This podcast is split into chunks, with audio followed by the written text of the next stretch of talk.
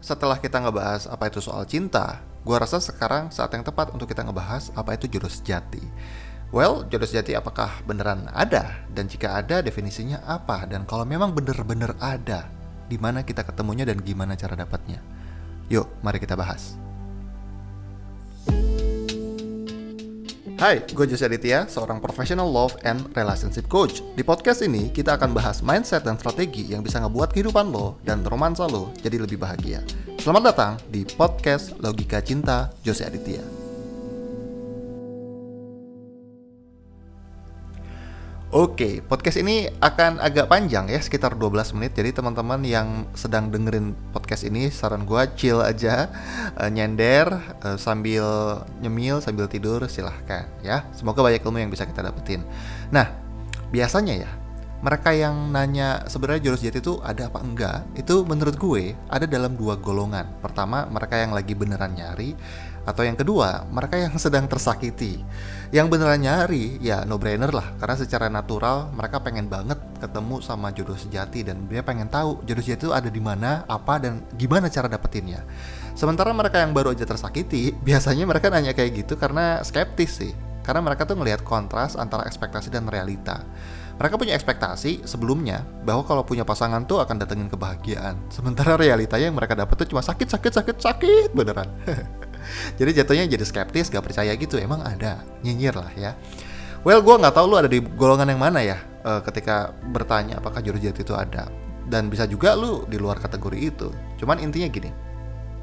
Inti dari pembahasan ini sebelum gue panjang-panjang bahas gue cuma mau bilang jodoh sejati itu beneran ada. Nah sekarang gue jabarin. Karena logikanya sederhana. Kalau kita main matematika aja ya di dunia ini ada sekitar 7 miliar umat manusia dan menurut data terakhir, ini data gue bisa salah, lo bisa cek lagi. Tapi menurut data yang gue tangkap terakhir, populasi pria itu di seluruh dunia masih lebih besar daripada wanita, 51% dibanding 49%. Jadi gampangnya masih ada 50-50 lah. Berarti kan ada sekitar 3,5 miliar pria dan ada 3,5 miliar wanita. Dari semua populasi lawan jenis itu, kalau kita ambil populasi yang 10% aja, hitungannya ya, 350 juta berarti kan, dari 3,5 miliar, Masa sih nggak ada satu buat kita yang cocok buat kita dari 350 juta jiwa? Ah, kegedean coach, lebay lu satu dunia. Oke, kita kecilin lagi. Total lah kita ambil populasinya satu persen doang. Maka kan akan ada tiga setengah juta jiwa lawan jenis kita. Masa sih nggak ada satu? Ah, masih kegedean coach. Oke lah, mari kita ambil 0,01 persennya. Maka masih ada sekitar 35 ribu lawan jenis yang tersedia untuk kita pilih. Masa nggak ada satu buat kita? Nah, menurut gue, siapa pun yang punya logika dan mau berpikir, pasti akan mengatakan bahwa peluang ketemu jodoh dan menikah jodoh sejati itu pasti ada. Ya peluangnya gede kok. Cuman kan kitanya rebahan doang, diem doang, berharap doang, berdoa doang, atau kita memang proaktif nyarinya. Karena memang untuk bisa menemukan jodoh sejati ada beberapa syarat yang perlu dipenuhi. Karena ya tadi kita udah bahas jodoh sejati itu agak mustahil untuk kita dapetin. Kalau kitanya itu cuma malas-malasan dan rebahan seharian. Kecuali rebahannya sambil online dating ya itu masih make sense lah. Tapi kalau cuma totally rebahan gak ngapa-ngapain, ya gimana cara dapatnya? Nah, untuk bisa dapetin, lo juga perlu ngerti sifat-sifat jodoh sejati untuk bisa narik dia di kehidupan lo. Karena kalau lo gak ngerti sifat ini ya percuma aja. Dan yang utama, sifat jodoh sejati yang utama adalah jodoh sejati hanya akan datang ketika kita mempersiapkan. Hmm, ini agak menarik. Karena banyak orang di luar sana percaya bahwa jodoh sejati itu udah disiapkan oleh Tuhan. Banyak yang percaya bahwa ada satu orang, sosok rahasia, satu orang spesifik yang udah disiapkan tapi masih disembunyikan untuk bisa jadi pendamping hidup lu jadi jodoh sejati lu. Jadi dan gara-gara mereka percaya dengan belief ini akhirnya mereka cuman meminta dan menunggu. Makanya kan istilahnya sedang menanti jodoh. Emang jodoh bisa dapat kalau dinanti. Gue sih menurut gue kalau cuma dinanti sih nggak bisa ya lu perlu usaha memang doa salah satu usaha lo tapi kan bukankah Tuhan sendiri yang ngomong Allah sendiri yang ngomong doa itu perlu dibarengin sama perilaku lu juga untuk memastikan bahwa doa lu itu pantas untuk diijabah atau untuk untuk diwujudkan. Hmm, hmm. Nah, padahal ya teman-teman, kalau kita sedikit mau mikir lagi aja ya, kayaknya Tuhan tuh gak mungkin deh nyiapin satu orang spesifik untuk kita. Hmm, kenapa?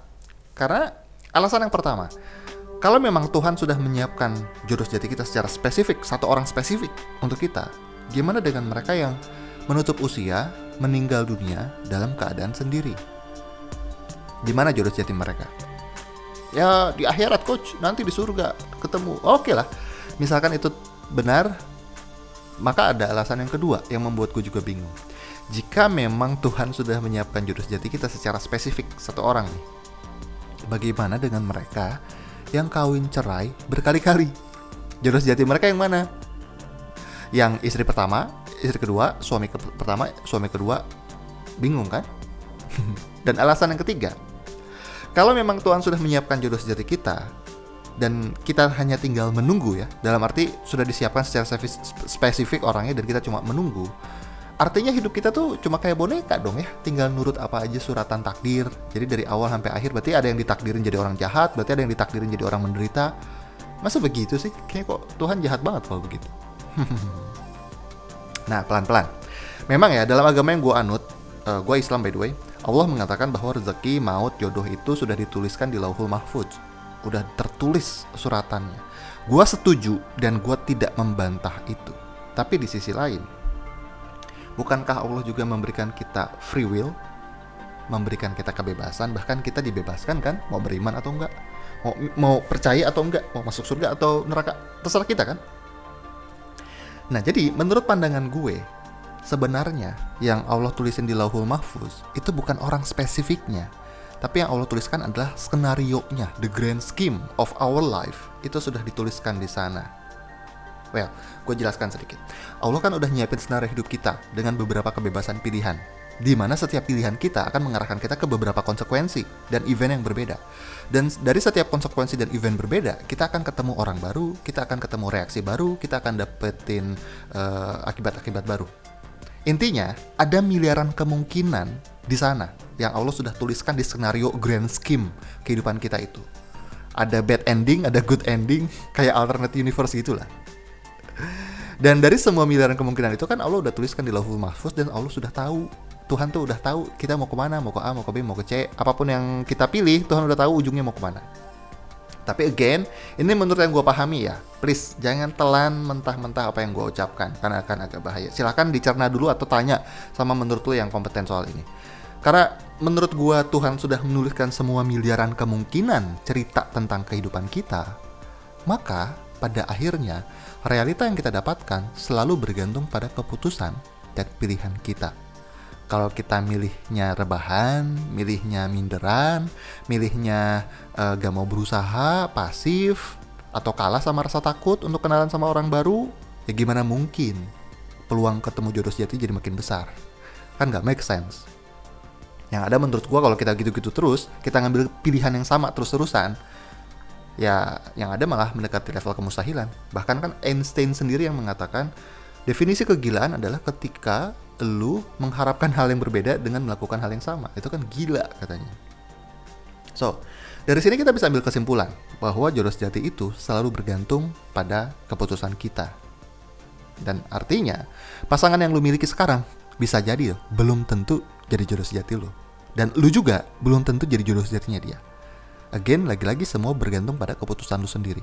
So, lu boleh catat ini. Dan ini menurut gue definisi yang paling tepat untuk jodoh sejati itu dan untuk seseorang itu bisa ada di lu. Jadi kalau lu pengen percaya jodoh sejati itu ada atau enggak, ya ada. Selama lu punya definisi ini. Definisinya menurut gue, jodoh sejati adalah seseorang yang bisa lu miliki, seseorang yang bisa lu terima, dan seseorang yang bisa lu rawat lo bisa miliki artinya lo punya kemampuannya untuk bisa memikat, menarik perhatiannya dan buat dia tertarik untuk bangun kehidupan bareng lo. Kalau lo gak bisa milikin dan lo gak punya kemampuan itu, maka belum tentu lo jadi jodoh sejati dia. Dan bisa jadi lo belum jodoh sejatinya atau bukan jodoh sejatinya. Dan juga sebaliknya, belum tentu dia jodoh sejati lo dan bukan juga jodoh sejati lo. Simple. Lo bisa terima, artinya lo bisa terima semua baik buruknya dari kehidupan dia apa pun yang dia miliki secara garis besar lo bisa berdamai dengan itu semua Gak peduli nih meskipun lo bisa milikin dia meskipun lo bisa bikin dia naksir setengah mati bikin dia ngejar-ngejar lo tapi lo gak bisa nerima dia whole package menurut gua dia itu bukan atau belum jadi jodoh sejati lo atau lo yang belum atau bukan jadi jodoh sejati dia.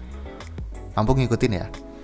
Dan yang terakhir jodoh sejati kan perlu rawat Dalam arti, lo mampu mengerti cara dia berpikir, cara dia merasa, cara dia menyayangi, dan lo tahu cara terbaik untuk berkomunikasi dan berkonflik sama dia. Sehingga cinta tuh selalu bisa dibangun. Karena jujur aja banyak pasangan yang ribut, cerai, bukan karena nggak ada cinta sebenarnya, tapi mereka gagal paham apa sih yang dibutuhkan untuk merawat cinta bersama pasangannya. Banyak yang bilang, aku sudah memberikan segalanya. Yes, segalanya menurut lo, bukan segalanya menurut dia yang dia butuhkan.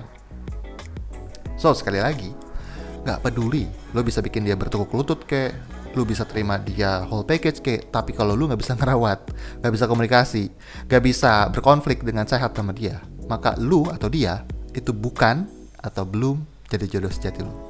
Perhatikan gue pakai kata bukan atau belum karena tidak ada sesuatu yang final menurut gue again semua tergantung keputusan lu berdua. Dan tentang jodoh sejati kan ya selalu berlaku dua arah. Bisa jadi dia memang jodoh sejati lu tapi lu yang bukan atau belum jadi jodoh sejati dia atau bisa jadi lu jodoh sejatinya dia, tapi dia yang belum atau bukan jadi jodoh sejati lu. Maka kesimpulan dari ini semua, apakah jodoh sejati itu ada? Ada jika lo punya kemampuan untuk bisa memilikinya, menerimanya, dan merawatnya. Kalau lo bisa seperti itu, maka lo adalah jodoh sejatinya.